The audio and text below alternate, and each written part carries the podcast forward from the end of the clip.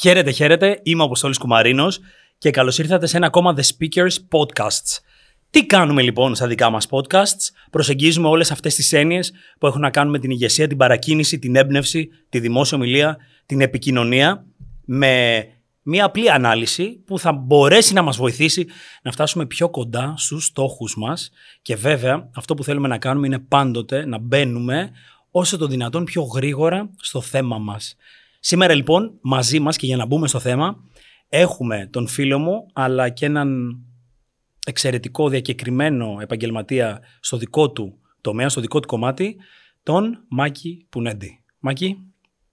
Γεια χαρά και από μένα. Ξέρεις ότι σε θαυμάζω, ξέρεις ότι σε αγαπώ και είναι πάντα χαρά μου όταν τα λέμε. Και χαίρομαι πραγματικά που μου δίνεται η ευκαιρία να μιλήσω μαζί σου, ε, γιατί σε έχω κυνηγήσει πολύ να μιλήσουμε εκτός δουλειάς, ε, όχι μόνο δηλαδή σε συνεντεύξεις και στους speakers, αλλά Είσαι δύσκολος, παιδί μου, δεν κάθεσαι εύκολα. Λοιπόν, ωραία. Τα ωράρια δεν θα το πάρουμε αυτό. λοιπόν, Μάκη, ναι. σήμερα αποφασίσαμε να συζητήσουμε για το εξής. Για το ναι. πώς μπορεί κανείς να παραμείνει, πώς μπορεί μέσα από τα δικά σου βιώματα να παραμείνει εντός, εάν μπορεί να παραμείνει, εντός επαγγελματικών στόχων όταν όλα πάνε στραβά. Πριν όμως ξεκινήσουμε με αυτο να πω ότι εγώ σε γνώριζα για πάρα πολλά χρόνια. Είσαι μια επιτυχημένη προσωπικότητα στον κλάδο τον οποίο ασχολείσαι. Ένας άνθρωπος με τον οποίο όλοι γνωρίζουμε, οι περισσότεροι από εμάς γνωρίζουμε. Για πάρα πολλά χρόνια ήσουν στους τηλεοπτικούς δέκτες με πολύ επιτυχημένες εκπομπές. Και τώρα λοιπόν σε ακούμε καθημερινά στο πρωινό του Λάμψη.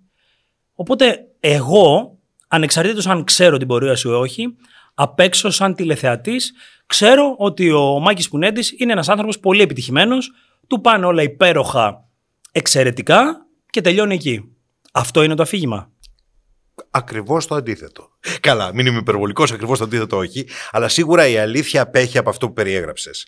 Είμαι ένας άνθρωπος που έχω κάνει αρκετές αποτυχίες. Εγώ δεν διαλέγω απλά να τις βαφτίζω έτσι. Αλλά μια και το θέτεις με αυτόν τον τρόπο. Ε, είμαι ένας άνθρωπος που έχω κάνει ε, αρκετά λάθη στην πορεία μου, για τα οποία για ένα-δύο μπορεί να μετανιώνω, για άλλα δεν μετανιώνω καθόλου. Και που τέλος πάντων βρήκα πολλές δυσκολίες και συνεχίζω να βρίσκω δυσκολίες.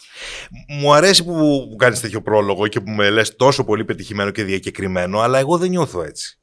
Δεν νιώθω έτσι και, και ευχαριστώ το Θεό που δεν νιώθω έτσι. Γιατί αν ένιωθα θα είχα επαναπαυθεί. Δεν θα γεννούσα καινούργια πράγματα, καινούργιες ιδέες. Ξέρεις, αυτό είναι και το παρθενικό μου podcast. Είσαι ο, ο πρώτος που κάνουμε μαζί ένα podcast. Το, το δικό μου δεν έχει βγει ακόμη στον αέρα. Ε, αλλά όλα αυτά, δηλαδή όλα αυτά που γίνονται γύρω, με, με εξητάρουν τρομερά. Δεν νιώθω δηλαδή ότι. Δεν νιώθω πετυχημένο σε κάτι. Αλήθεια στο λέω, εν τιμή σου μιλάω. Ε, και μου κάνει εντύπωση όταν άλλοι θεωρούν ότι. Ναι, έχω κάνει κάποιες επιτυχίες. Αυτό ναι. Επιτυχημένος όχι. Δεν θεωρώ ότι είμαι. Και στο λέω. Ποια είναι η διαφορά μεταξύ της επιτυχίας και του, και του επιτυχημένου, δηλαδή; Ότι είναι, επιτυχημένος είναι μια κατάσταση στην οποία βρίσκεσαι συνεχώς. Εγώ δεν νιώθω ότι βρίσκομαι έτσι. Και πόρτες χτυπάω και δεν τις ανοίγουν και προτάσεις κάνω και τις απορρίπτουν και πολλές, πολλές κινήσεις μου δεν μου βγαίνουν όπως ακριβώς τις θέλω. Θέλω να πω, συμβαίνουν πολλά στην καθημερινότητά μου που με κάνουν να μην νιώθω πετυχημένος. Λοιπόν, μπαίνω κάποιες φορές στο Instagram Live που κάνεις κάθε πρωί ναι. και βλέπω έναν άνθρωπο ο οποίος πετάει από χαρά, σφίζει από ευτυχία βλέπω έναν άνθρωπο ο οποίος θεωρητικά δεν έχει κανένα θέμα στη ζωή του. Mm-hmm. Πολλές φορές όταν μπαίνω και στα live που κάνεις από το σπίτι σου, βλέπω ένα μεγάλο σπίτι. Άρα θεωρώ ότι αυτός ο άνθρωπος έχει υλικά και η εικόνα η δική μου είναι ότι έχει την εκπομπή του, φαίνεται ότι έχει και ένα μεγάλο σπίτι, κάνει πράγματα, μαγειρεύει, απολαμβάνει τις παρέες του, την καθημερινότητά του. Τι λείπει εκεί; Ή, τι είναι αυτό το οποίο εγώ δεν έχω καταλάβει δηλαδή; Από όλα αυτά που λες, εγώ κρατάω το απολαμβάνει. Απολαμβάνω τη στιγμή. Απολαμβάνω τη ζωή μου όπως είναι. Χωρίς να σκέφτομαι αν είναι πετυχημένη ή αποτυχημένη. Χωρίς να σκέφτομαι. Πρώτα απ' όλα για μένα, σαν άνθρωπο, δεν υπάρχει αποτυχία. Ε, το έχουμε συζητήσει πολλές φορές. Δεν υπάρχει ότι έκανα μια κίνηση και ε, έκανα αποτυχία ή είμαι αποτυχημένος. Δεν πιστεύω στους αποτυχημένους ανθρώπους. Πιστεύω στους ανθρώπους που πιστεύουν στον εαυτό τους και με τη σειρά τους έχουν πάθος για αυτό που θέλουν να κάνουν. Δεν το καταφέρουν τη μία φορά, έχουν μια ατυχία. Θα το καταφέρουν τη δεύτερη, την τρίτη. Αν το πιστεύεις πάρα πολύ μέσα, θα πετύχεις. Γιατί, γιατί συνεχίζεις, γιατί να συνεχίσεις όταν τα πράγματα δεν πάνε καλά; Γιατί... Εσύ, εσύ συγκεκριμένα, στη φάση που είσαι αυτή τη στιγμή. Είναι το πάθος μου. Τι σημαίνει πάθος; Είναι το πάθος μου, είναι η αγάπη μου. Αυτό αγαπάω να κάνω. Ε, δηλαδή, το έχω πει και άλλες φορές ότι σαν μηχανικός, έχω τελειώσει πολιτικός μηχανικός και το τονίζω αρκετές φορές και σε συνεντεύξεις μου και το λέω και στους νέους ανθρώπους. Ότι παιδιά, είναι καλό να έχουμε μια, μια δουλειά και είναι καλό να έχουμε ένα χαρτί, αλλά είναι πιο καλό να κάνουμε τη δουλειά που αγαπάμε. Και εγώ θα ήμουν, σε πληροφορώ, ένας πολύ καλός μηχανικός, γιατί και το σπίτι που περιέγραψες, εγώ το έχω σχεδιάσει. Αλλά ε, δεν θα ήμουν τόσο καλός όσο σε αυτή τη δουλειά που κάνω. Γιατί όταν αγαπάς κάτι πάρα πολύ και το κάνεις με την καρδιά σου, δεν καταλαβαίνεις από χρόνο. Δεν υπάρχει ρολόι. Και αυτό είναι πολύ σημαντικό για μένα. Το ότι δηλαδή μπορεί να έχω ξυπνήσει από τις 5 η ώρα σήμερα το πρωί και να συνεχίσω να δουλεύω μέχρι τις 10 το βράδυ με το ίδιο πάθος, με τον ίδιο ενθουσιασμό που περιέγραφες. Σαν μηχανικός δεν θα έκανα το ίδιο.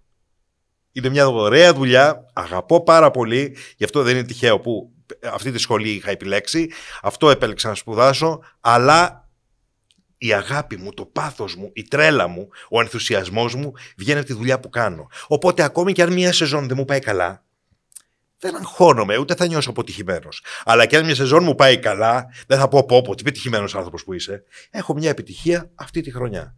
Δεν ξέρω πώς θα είμαι του χρόνου. Αλλά δεν με απασχολεί κιόλας, Αποστόλη μου. Πώς γίνεται να μην σε απασχολεί; Δεν με απασχολεί γιατί κάνω αυτό που αγαπώ. Κάνω αυτό. Θεωρώ. Τι να σου πω. Ποιος το είχε πει, εσύ τα ξέρεις αυτά. Τα έχετε πει νομίζω και στους speakers. Αγάπη τη δουλειά σου δεν ξαναχρειαστεί να δουλέψεις ποτέ στη ζωή σου. Κάποιος σπουδαίος και τρανός το είχε πει αυτό, ίσω να το λένε και πολλοί. Έτσι νιώθω. Δηλαδή, τι σημασία έχει αν είμαι πρώτος στην κατάταξη ή πέμπτος ή δέκατος. Ξέρεις τι θέλω; Να έχω τόσο καλά, τόσες καλές ακροματικότητες ή τόσο καλές τηλεθεάσεις, ώστε να μην έχω γκρίνια από τα φοιτικά. Μόνο αυτό. Τίποτα άλλο δεν με νοιάζει. Αν είμαι πρώτος, αν είμαι δεύτερος, αν είμαι τρίτος, αν είμαι δέκατος, δεν με νοιάζει. Αρκεί να βλέπω ενθουσιασμένους ανθρώπους να δουλεύουν μαζί μου. Αρκεί να είσαι μαζί και να δουλεύουμε παρέα και να μοιράζομαι τον ενθουσιασμό και να μην είμαστε clock watchers και να βλέπουμε πότε θα φύγουμε να πάμε σπίτι μας να κάνουμε κάτι άλλο που αγαπάμε που μας αρέσει. Αυτό για μένα είναι το μυστικό στη ζωή. Όχι μόνο για να κάνεις μια δουλειά που αγαπάς. Είναι το μυστικό της ζωής. Απόλαυσε τη ζωή σου. Δεν ξέρουμε, έτσι όπως είναι τα πράγματα, ειλικρινά δεν ξέρω αύριο. Θα βγω από το σπίτι μου, τι, τι θα αντιμετωπίσω. Τα βλέπουμε όλα. Τα έχουμε δει όλα. Αν μου έλεγες πριν από πέντε χρόνια ότι θα πρέπει να πατάω έναν αριθμό για να βγω έξω να κάνω τζόκερ που ξέρεις πόσο αγαπώ, ε, θα σου λέγα είσαι τρελός. Και όμως το ζήσαμε και αυτό. Τώρα ζούμε κάποιες άλλες καταστάσεις. Ε, περνάμε οικονομικές κρίσεις. Τι περίμενες δηλαδή, Ότι θα καθίσω σπίτι μου και θα κλαίω τη μοίρα μου; Όχι. Προσαρμόζομαι στις καταστάσεις, τροποποιώ λίγο το θέμα μου και προχωράω και συνεχίζω να κάνω αυτό που αγαπώ. Εάν μας ακούσει κάποιο. Θα πει ότι είμαι τρελός, το ξέρω. Αλλά μ' αρέσει που είμαι τρελός, συμφωνώ κι εγώ. και να πάρουμε λοιπόν αυτή την τρέλα και να την πάμε στον 22χρονο Μάκη όταν τελείωσε τις σπουδές και ενώ έχει το πτυχίο στα χέρια του, 24-25, όποια είναι η αντίστοιχη ηλικία, και ενώ μπορεί ή το περιβάλλον του τον οθεί προς μια κατεύθυνση, όποια και να είναι αυτή, μηχανικός, σερβιτόρος, όπως και να ονομάζεται το εκάστοτε επάγγελμα, αποφασίζει να πάει αντίθετα. Γιατί αυτό με ενδιαφέρει. Με ενδιαφέρει η προσέγγιση, η διαφορετική φιλοσοφία που έχουν οι άνθρωποι οι οποίοι πάνε κόντρα στο ρεύμα. Με ενδιαφέρει έντονα το γιατί κάποιος ανεβαίνει από τις κανονικές σκάλες και δεν παίρνει τις κυλιόμενες. Γιατί περί αυτού πρόκειται. Άρα λοιπόν, εσένα εκεί τι σε όθησε να πεις αφήνω το πτυχίο μου, αφήνω την ειδικότητά μου, αφήνω τις παροτρύνσεις του περιβάλλοντό μου και θα πάω να ακολουθήσω αυτό το οποίο θεωρώ ότι έχω να δώσω ή είναι αυτό το οποίο πιθανώς αγαπώ να κάνω. Αλλά εκεί τι μέτρησε περισσότερο σε αυτή τη ζυγαριά; Μέτρησε το χρήμα, μέτρησε η επιτυχία, μέτρησε αυτό το οποίο μίλαγε μέσα σου; Και αν μίλαγε μέσα σου, γιατί δεν το ακολούθησες από τα 18 σου πριν πας να σπουδάσεις; Ωραία ερώτηση. Με, πολλά, πολλά υποερωτήματα.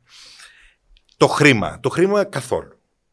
Φεύγοντας από το σπίτι μου, γιατί σαφώς οι δικοί μου ήθελαν να γίνω μηχανικός, αυτό που σπούδαζα. Τόσα χρήματα έδωσαν οι άνθρωποι για αυτά τα πέντε χρόνια σπουδών.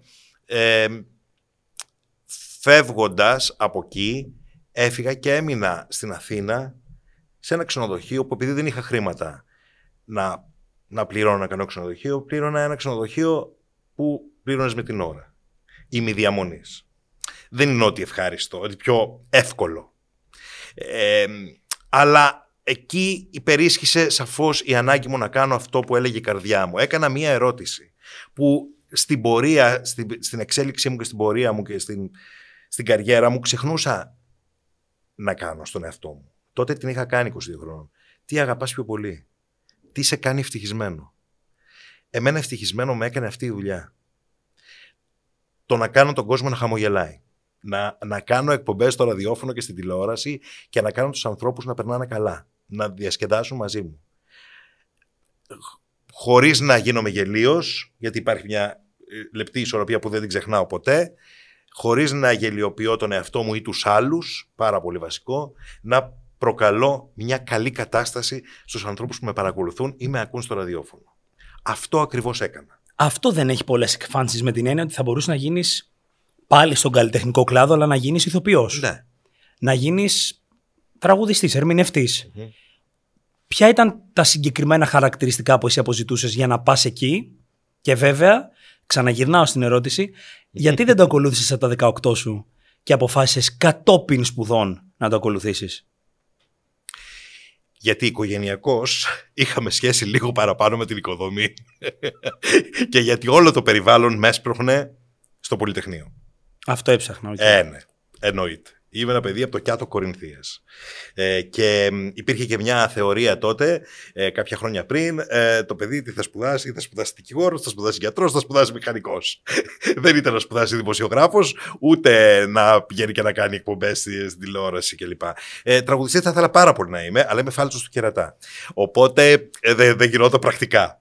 Ε, το, το, η, η ηθοποιία είναι μέσα στο κομμάτι της δουλειάς μου. Ε, Παίζω και εγώ λιγάκι ρόλους, αλλά ε, σαφώς είχα μια άνεση με το λόγο.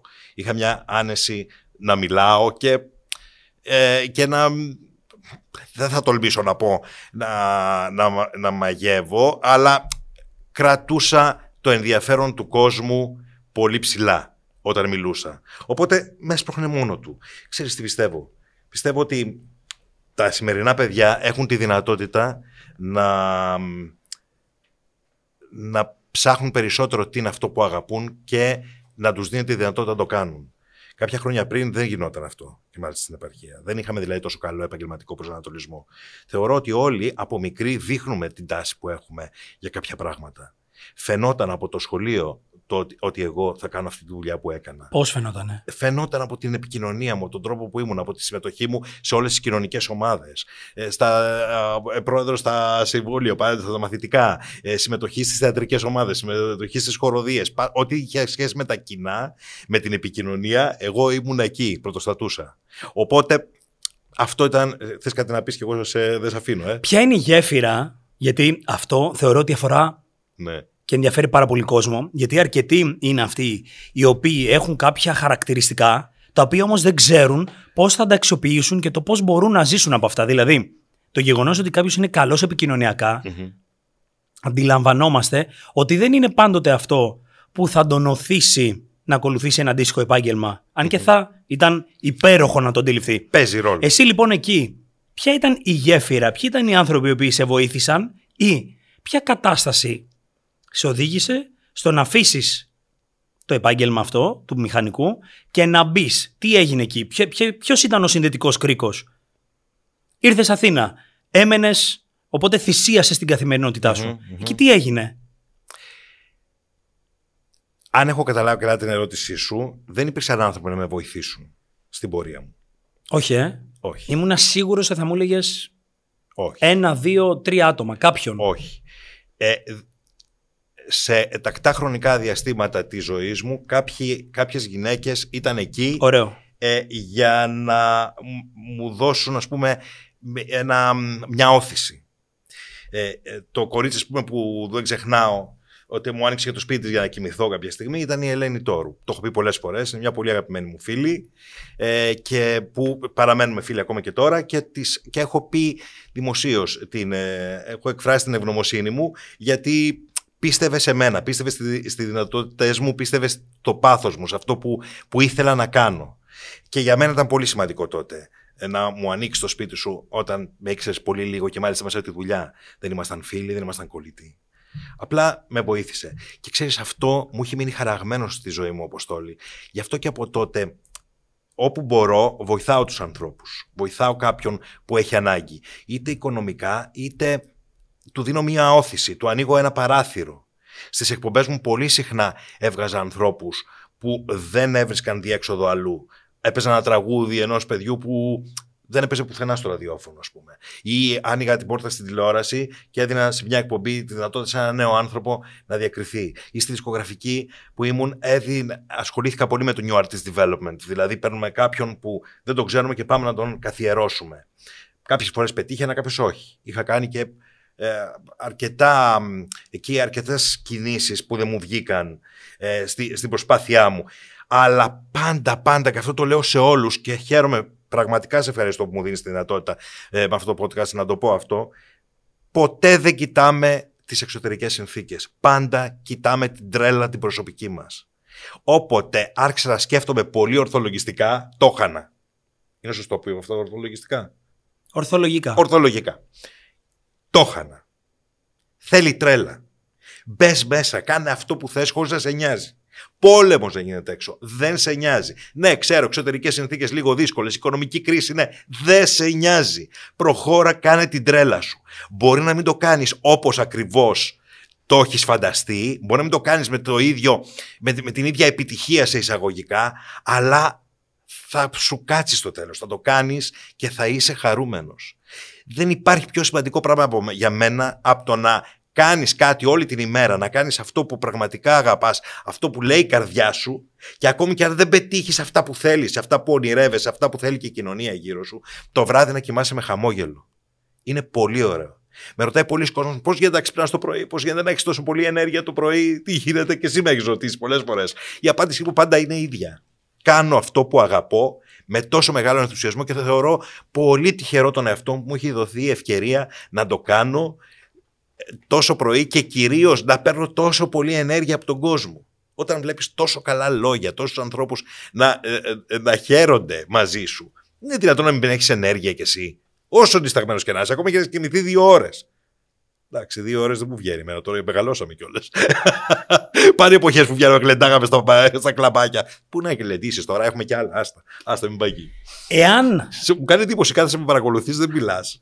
Ξέρω ότι ναι, στου speakers το, θέλετε. το λέτε. Είμαι non-speakers. Ξέρω, στους speakers ε, το λέτε αυτό, δεν διακόπτει ποτέ τον άλλον. Ε, και, αλλά εγώ είμαι ένας άνθρωπος που μιλάω πολύ. Ε, feel free να με διακόπτεις, ε, αποστολή μου. Δεν θέλω να σε διακόπτω. Θέλω να, να το απολαύσουμε υπό αυτή την έννοια. και πριν ρώτησα ποιοι άνθρωποι σε βοήθησαν. Ναι. Η επόμενη μου ερώτηση είναι ποιοι άνθρωποι σου έβαλαν εμπόδια. Αυτό δεν έχει να κάνει με ονομασία με το να μου πεις ο Γιώργος, ο μανωλης η Μαρία. Έχει να κάνει γιατί κάποιος άνθρωπος θεωρείς ότι σου έβαλε εμπόδιο, νούμερο ένα. Και νούμερο δύο, και το πιο σημαντικό, είναι εσύ τι έκανες για να το ξεπεράσεις. Και αν ηθικά αυτό ήταν τόσο ισχυρό έτσι ώστε να πεις χάνω την πίστη μου στους ανθρώπους, χάνω την πίστη μου σε συνεργάτες ίσως αυτός ο χώρος να μην είναι αυτό ακριβώς που εγώ νόμιζα ότι θα είναι όταν ξεκίνησα. Δεν θα σου το πω ποτέ αυτό. Ε, δεν θα σου το πω ποτέ. Θα σου πω ότι δεν με νοιάζει. Δεν με αφορά. Δεν το σκέφτομαι. Δεν σκέφτομαι όλες αυτές τις, τις ξεχνάω στιγμιαία. Όταν θα μου βάλεις ένα εμπόδιο, θα βρω τον τρόπο να το ξεπεράσω. Δεν θα σταθώ σε αυτό. Είναι όπως, όπως διαβάζω μια αρνητική κριτική. Παλιά, όταν ξεκινούσα την καριέρα μου, διάβαζα κάτι αρνητικό που γραφόταν για μένα και έκλαιγα. Στενοχωριόμουν. Χωρίς να με νοιάζει ποιος το έγραψε, γιατί το έγραψε; Ε, Χωρίς να με νοιάζει αν εκείνος εκείνη την ημέρα είχε ξυπνήσει λίγο στραβά και ήθελε κάποιον να θάψει, κάποιον να βρήσει. Δεν σκεφτόμουν τίποτα. Σκεφτόμουν, έκλαιγα μόνο. Έκλαιγα, χωρίς να νοιάζομαι, χωρίς να ξέρω ποιος υπογράφει. Αν είναι επιτυχημένος, αν είναι έξυπνος, αν είναι δυνατός, αν είναι αξιόπιστος. Τώρα αυτό το έχω ξεπεράσει. Τότε έκλεγα. Τώρα δεν με νοιάζει. Είναι μες στο παιχνίδι. Μες στο παιχνίδι και τα εμπόδια που θα μπουν. Ορισμένες φορές αυτό που εγώ θεωρώ ότι ο άλλος μου βάζει ένα εμπόδιο, ε, αυτός θεωρεί ότι είναι κάτι δίκαιο που πρέπει να κάνει. Δεν βγάζω άκρη. Δεν μπορώ να μπω σε μια τέτοια διαδικασία, ούτε να εστιάσω σε αυτό. Για τον ίδιο λόγο που δεν εστιάζω σε κάποια αρνητική κριτική, για τον ίδιο λόγο που έμαθα πια να μην εστιάζω στους αρνητικούς ανθρώπους και στους τοξικούς ανθρώπους, με τον ίδιο τρόπο και στα, στα προβλήματα που μπορεί να μου έρχονται μπροστά στη ζωή, έτσι δεν εστιάζω και στα εμπόδια που μπορεί να μπαίνουν στην καριέρα μου. Μπορεί να είναι ένα σημάδι. Ξέρεις, είχα ακούσει μια συνέντευξη της Όπρα που έλεγε ότι κάθε εμπόδιο που σου έρχεται είναι σαν να σου χτυπάει η μοίρα την πλάτη και να σου λέει Φύγε, δεν είσαι για εκεί, πρέπει να πας από εδώ. Δες το έτσι θετικά. Που ξέρω, μπορεί αυτό το εμπόδιο να είναι ένα δώρο που μου βάζει ο άλλος για να πάω λιγάκι να το πάρω λίγο πιο δεξιά, να το πάρω λίγο πιο αριστερά και να βγω κάπου αλλού που θα είναι ιδανικά για μένα. Το σκέφτομαι έτσι. Μπορεί να ακούγεται λίγο ρομαντικό, αλλά θέλω να σε διαβεβαιώσω και εσένα και τους ε, ακροατές μας ότι είμαι απόλυτα ειλικρινής μαζί σας. Και αυτά που λέω τα πιστεύω. Και αν κάποιες φορές αφήνομαι και, και δεν τα κάνω πράξη στη ζωή μου, ε, ε κάνοντας την αυτοκριτική μου μετά επαναφέρω ο ίδιος τον εαυτό μου. Πώς διαχειρίστηκε ο Μάκης Πουνέντης το γεγονός ότι τότε βγήκε εκτός τηλεόρασης από υψηλές, υψηλή ακρο, ακροματικότητα σε πολλές ξαφνικά μετά από κάποιο χρονικό διάστημα, δεν θυμάμαι τώρα ακριβώς, αλλά σαν περίοδο, ας το προσεγγίσουμε, δεν είχες πλέον εκπομπή. Εκεί υπήρχε μια μετάβαση. Εκείνη τη χρονική περίοδο για σένα ήταν κάτι το οποίο το ήθελες να συμβεί; Σε έφερε σε δύσκολη θέση; Και η μετάβαση από, ένας, από έναν παρουσιαστή σε έναν διευθυντή μιας μεγάλης δισκογραφικής εταιρείας. Σου τέριαζε αυτό τελικά; Ακόμη είμαι εκτός τηλεόρασης. Όχι από επιλογή μου. Είναι επιλογή μου όμως να είμαι στη τηλεόραση κάνοντας αυτό που θέλω εγώ. Όχι να είμαι στη τηλεόραση για να κάνω, απλά για να είμαι στη τηλεόραση. Παλιότερα έμπαινα στην τηλεόραση γιατί ήμουν ψώνιο και ήθελα να με βλέπω στην τηλεόραση. Τώρα πια αυτό δεν το θέλω. Δεν με νοιάζει. Τι πέρασα, το πέρασα αυτό το στάδιο. Παραμένω ψώνιο, αλλά τώρα πια θέλω να κάνω στην τηλεόραση αυτό που θέλω εγώ. Όχι αυτό που εξυπηρετεί μια κατάσταση, μια εποχή ή που τέλος πάντων εξυπηρετεί μια παραγωγή. Εγώ θα κάνω τηλεόραση μόνο αν μου δοθεί η ευκαιρία να κάνω αυτό που πραγματικά θέλω.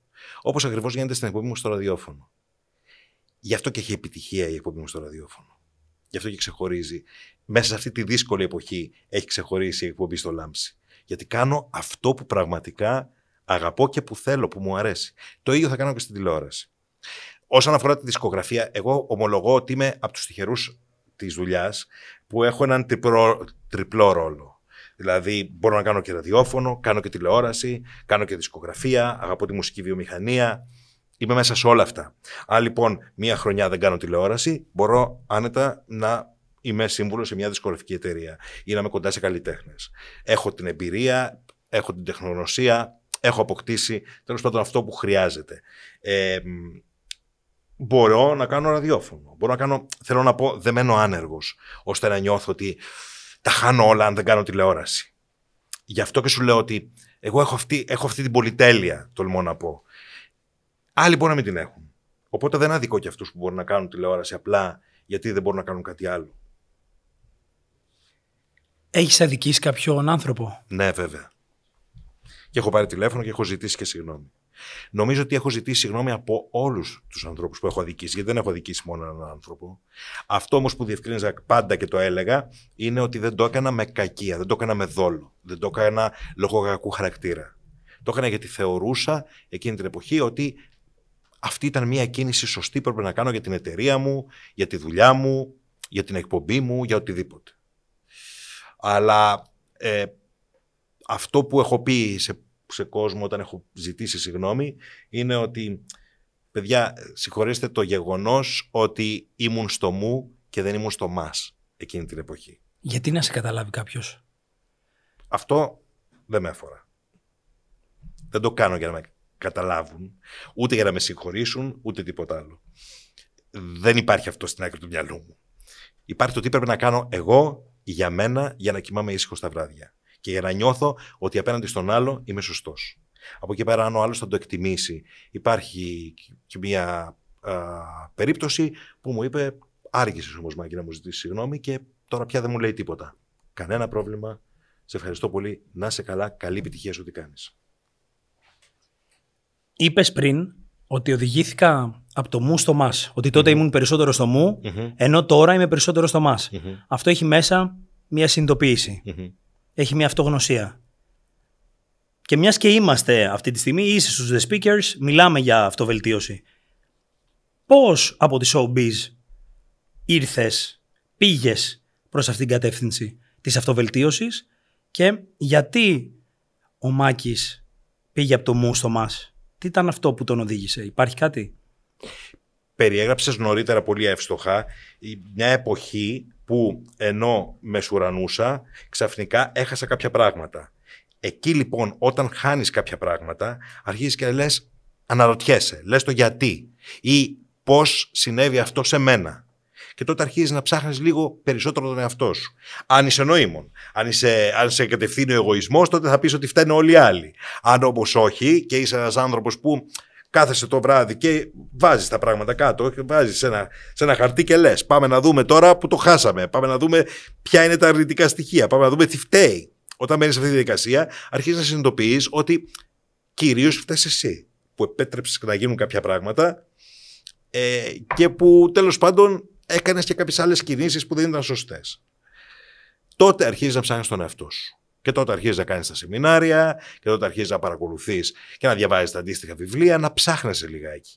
Και τότε ήρθε για μένα η, η περίοδος αυτή που περιγράφεις της αυτογνωσίας, που άρχισα να ψάχνω περισσότερο πώς θα γίνω καλύτερος άνθρωπος. Γιατί στην πορεία και στην προσπάθεια να ανηλυχθείς, να φτάσεις ψηλά, να ξεχωρίσεις, να εξελιχθείς σε μια δουλειά τόσο ανταγωνιστική όπως είναι η δική μου, κάπου το έχανες αυτό, κάπου έχανες τον άνθρωπο.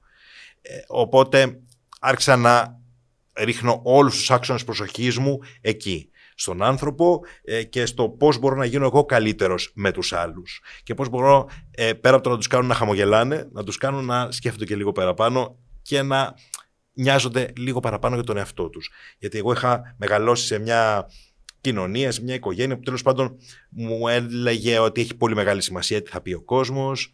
Μου έλεγε ότι πρόσεξε, μην κάνεις αυτό γιατί τι θα πούν για εκεί. Ε, ή πρόσεξε, μην γίνει. Όλο μην, μην, μην. Ε, και ένιωθα την ανάγκη να έχω τους άλλους ευχαριστημένους και όχι τον εαυτό μου. Ε, αν μιλούσα για τον εαυτό μου, ήμουν εγωιστής αυτομάτω. Ε, όλα αυτά έπρεπε να τα επεξεργαστώ, να τα αλλάξω. Άργησα λιγάκι. Αλλά τώρα πια μπορώ να πω ότι το πρωί όταν ξυπνάω, κοιτάω τον εαυτό μου στον καθρέφτη και λέω Καλημέρα, όμορφε. Σε αγαπώ.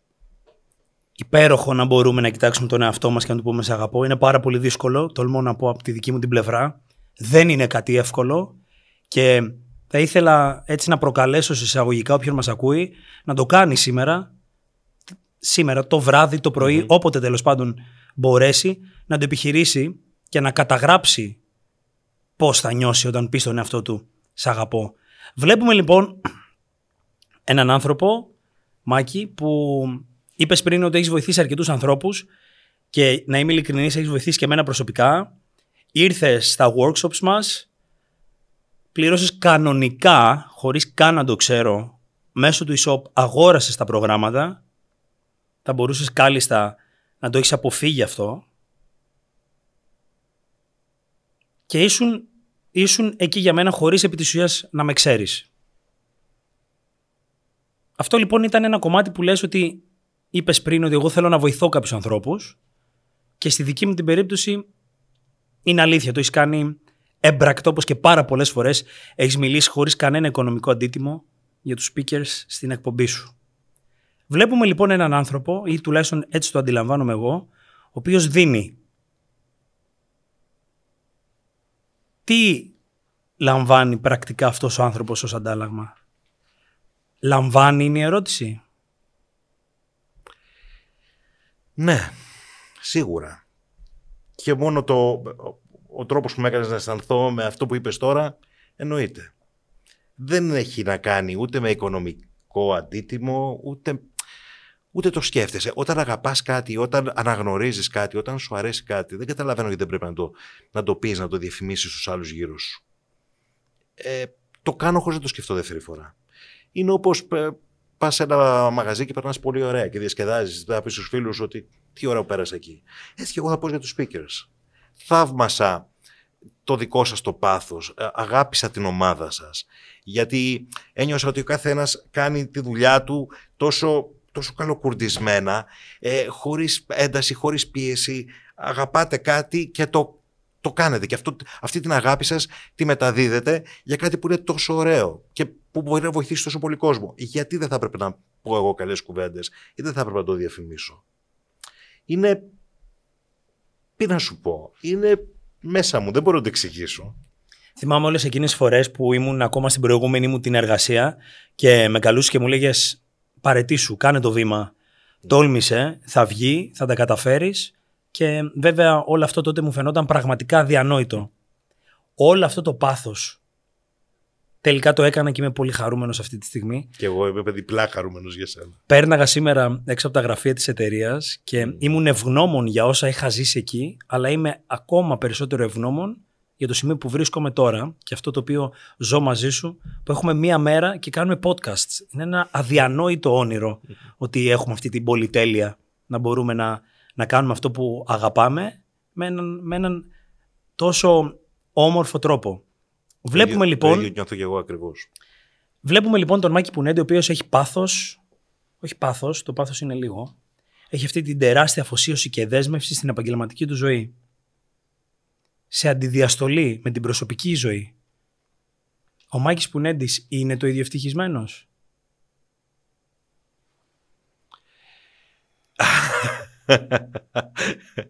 ε,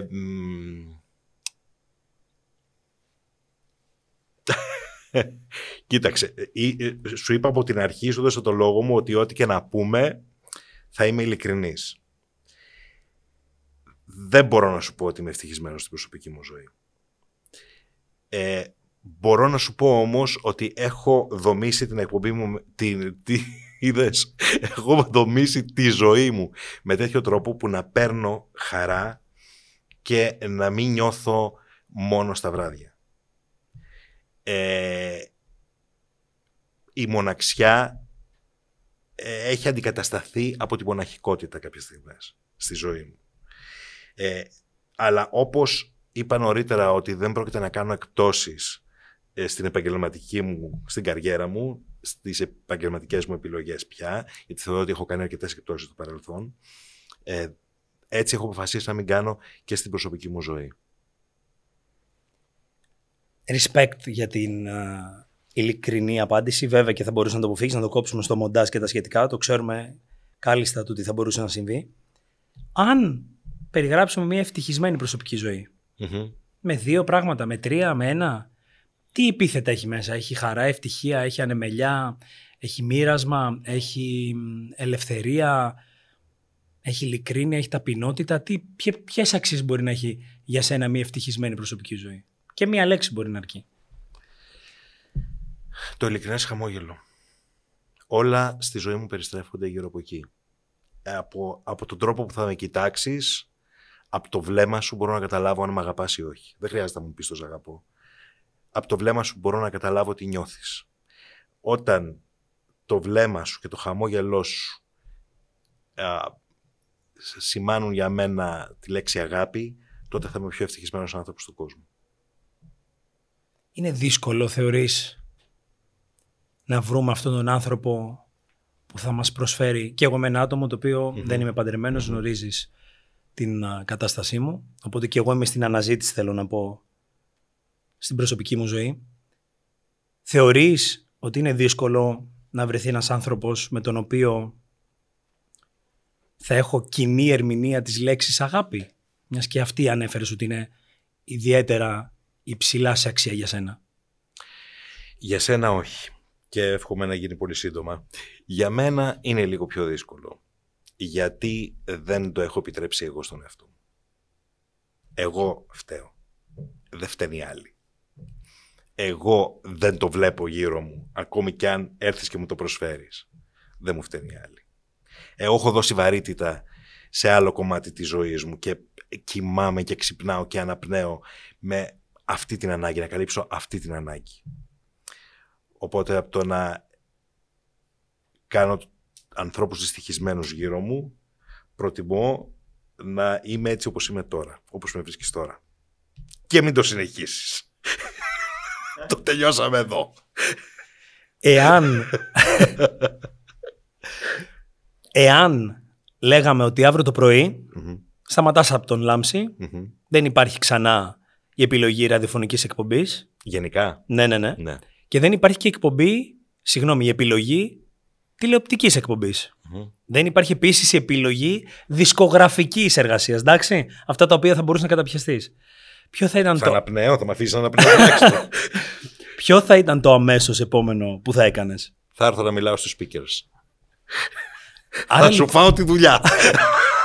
θα μπορούσες υπό μία έννοια, γιατί παίζει να είσαι το μοναδικό άτομο που έχω γνωρίσει που μιλάει παραπάνω από μένα.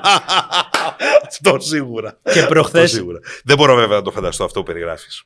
Νομίζω θα βρίσκα. Θα, θα, δεν δε γίνεται. Θα βρίσκα κάτι άλλο. Θα καθόμουν σπίτι μου και θα είχα μια κάμερα ε, και θα μιλούσα στο. Πια αυτό, ξέρεις, είναι λιγάκι. Δεν ισχύει. Γιατί και τώρα ραδιόφωνο κάνουμε και δεν είμαστε σε ένα ραδιόφωνο. Και τα podcast είναι μια μορφή ραδιοφώνου, έτσι. Μια μορφή εκπομπής. Ε, τώρα πια δεν έχουμε ανάγκη τα κανάλια και τα ραδιόφωνα. Ε, Μπορείς να ε, έχεις το κανάλι σου στο YouTube, έχεις το δικό σου κανάλι. Το έχουν οι speakers. Ε, έχεις τα, τα social media. Ανοίγεις και κάνεις live από τα TikTok, από τα Instagram, τα Facebook, από παντού. Ε, οπότε η, η εποχή μας έχει ξεπεράσει. Δεν, δεν υπάρχει περίπτωση να θες να επικοινωνήσεις και να μην, να μην το κάνεις. Δεν, δεν, δεν, μην μου περιγράψεις ένα εφιάλτη. Δεν, δεν, δεν υπάρχει για μένα στο, στο χάρτη αυτό. Αυτή η ερώτησή σου είναι υποθετική, είναι επιστημονική φαντασία. Σε 20 χρόνια από τώρα, ναι. πού μπορεί να είσαι; Νεκρός. Αν δεν είσαι... Αν δεν... Τι ερώτηση. Στο φέρετρο. Ας πούμε λοιπόν ότι δεν, έχει, ότι δεν έχει συμβεί κάτι τέτοιο. Πώς, τι μακάβρη ερώτηση. Το σκέφτηκες αυτό να με ρωτήσεις.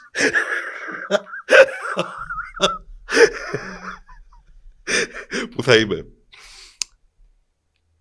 Πού θα ήθελες να είσαι; Ε, ναι. Κάπου θα χαλαρώνω. Νομίζω. θα, είμαι, θα, θα είμαι κάπου που θα ζω πιο ήρεμα από ό,τι ζω τώρα γιατί τόση ένταση και τέτοιος πανικός τόσα πολλά χρόνια. Εντάξει, φαντάζομαι ότι σε 20 χρόνια θα έχετε, αυτή η ενέργεια δεν θα έχει τελειώσει, δεν θα έχει περάσει, αλλά θα έχει μειωθεί. Οπότε νομίζω θα κάπου, θα έχω επιλέξει να είμαι να, να ζήσω τα τελευταία χρόνια της ζωής μου πιο ήρεμα.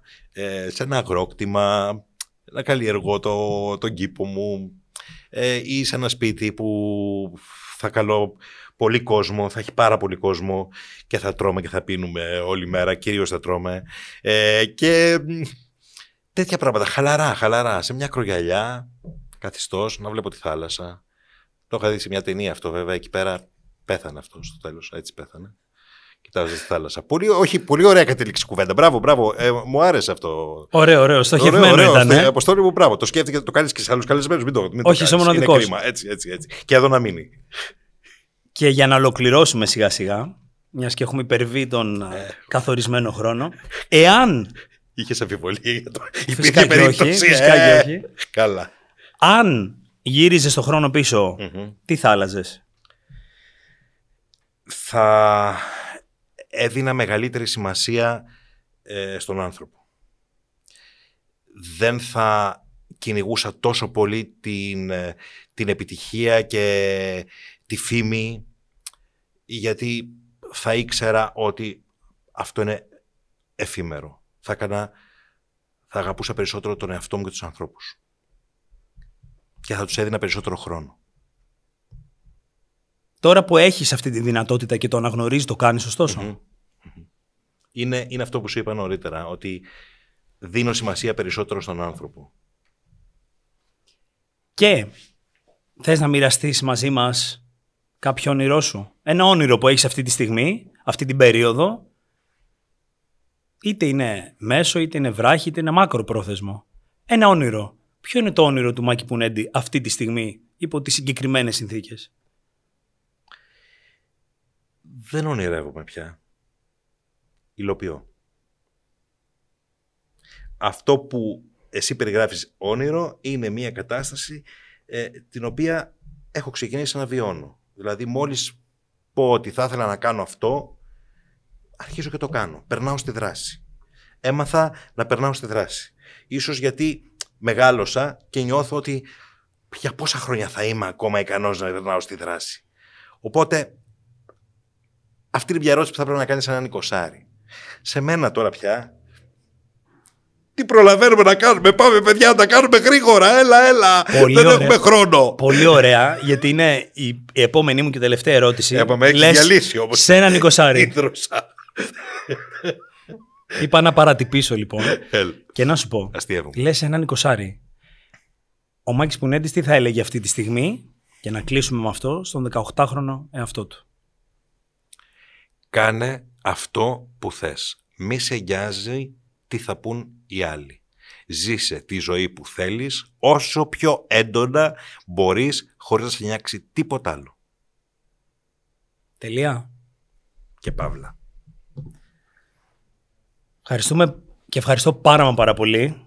Εγώ πάντα. Αν, αν βγουν τα πλάνα του σημερινού podcast θα, δουν, θα μπορεί ο κόσμος να δει ότι δάκρυσα κατά τη διάρκεια της ζήτησής μας η οποία ήταν δάκρυα έμπνευσης όμως ούτε λύπης.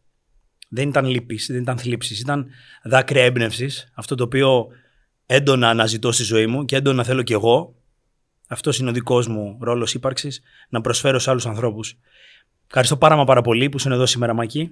Το είδα που δάκρυσες, δεν ήθελα να το πω. Ε, ήταν η αιτία που και εγώ βούρκωσα, αλλά είπα όχι, δεν θα το συζητήσουμε αυτό, δεν θα το πούμε, γιατί αν αρχίσουμε και το λέμε και στον αέρα, ε, πάει. Θα, θα γίνει εκπομπή άλλο πράγμα από αυτό που θέλω. Και όπως σας είπα, εγώ θέλω ο κόσμος να χαμογελάει και να περνάει καλά. Ελπίζω να περάσετε καλά. Εγώ τα απόλαυσα. Σε ευχαριστώ μέσα την καρδιά μου. Θεωρώ πολύ τυχερό τον εαυτό μου που σε έχω γνωρίσει, Αποστόλη μου αλήθεια σου λέω, με, με κάνεις πάντα, με ανεβάζεις, μου δίνεις απίστευτη έμπνευση, μου, είναι σαν να μου δίνεις, σαν να μου βάζεις φτερά για να κάνω περισσότερα πράγματα στη ζωή μου και αυτό είναι κάτι, ξέρεις, το να βρίσκεις την έμπνευση στους ανθρώπους ε, και το να διαπιστώνεις ότι ο άλλος που έχεις απέναντί σου σου μιλάει με τόση ειλικρίνεια και μέσα από την καρδιά του είναι κάτι που εγώ έχω μάθει να το εκτιμώ.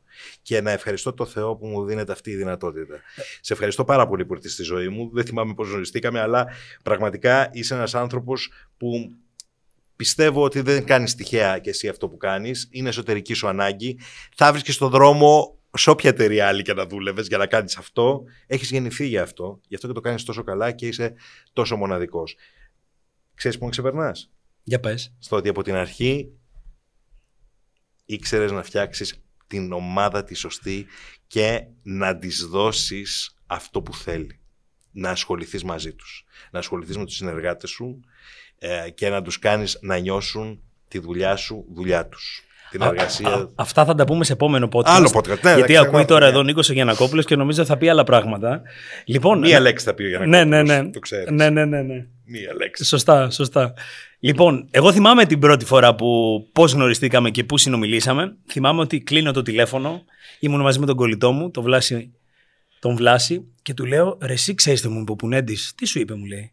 Μου είπε: Άσε με να σου δώσω τη δυνατότητα να σε γνωρίσει περισσότερος κόσμος έτσι όπως πραγματικά σου αξίζει. Και εκεί λοιπόν έπεσα από τα σύννεφα. Θυμάμαι ότι ήμουν τόσο χαρούμενος που ένας άνθρωπος ο οποίος δεν με γνωρίζει ήθελε να με βοηθήσει και με βοήθησε τελικά, ανιδιοτελώ, αφιλοκερδός. Ευχαριστώ μέσα από την καρδιά μου. Εγώ σας ευχαριστώ. Και κάθε Τετάρτη στις 5 ώρα το πρωί μπορείτε να βρείτε διαθέσιμα τα, τα podcast μας σε Spotify, Google και Apple Podcasts και μην ξεχνάτε αυτό το οποίο είπε σήμερα και ο Μάκης Πουνέντης ότι το πιο σημαντικό απ' όλα είναι να κάνουμε πράγματα χωρίς να δίνουμε βάση στις γνώμες άλλων ανθρώπων, να ζούμε σαν να είναι η κάθε μας μέρα σαν να είναι η τελευταία. Όχι με την έννοια του να τα καταστρέφουμε όλα ή να τα στραγγίζουμε όλα σε εισαγωγικά, αλλά να αξιοποιούμε τη στιγμή με τον τρόπο που εμείς πραγματικά θέλουμε, που εμείς πραγματικά επιθυμούμε. Μέχρι την επόμενη Τετάρτη, keep speaking.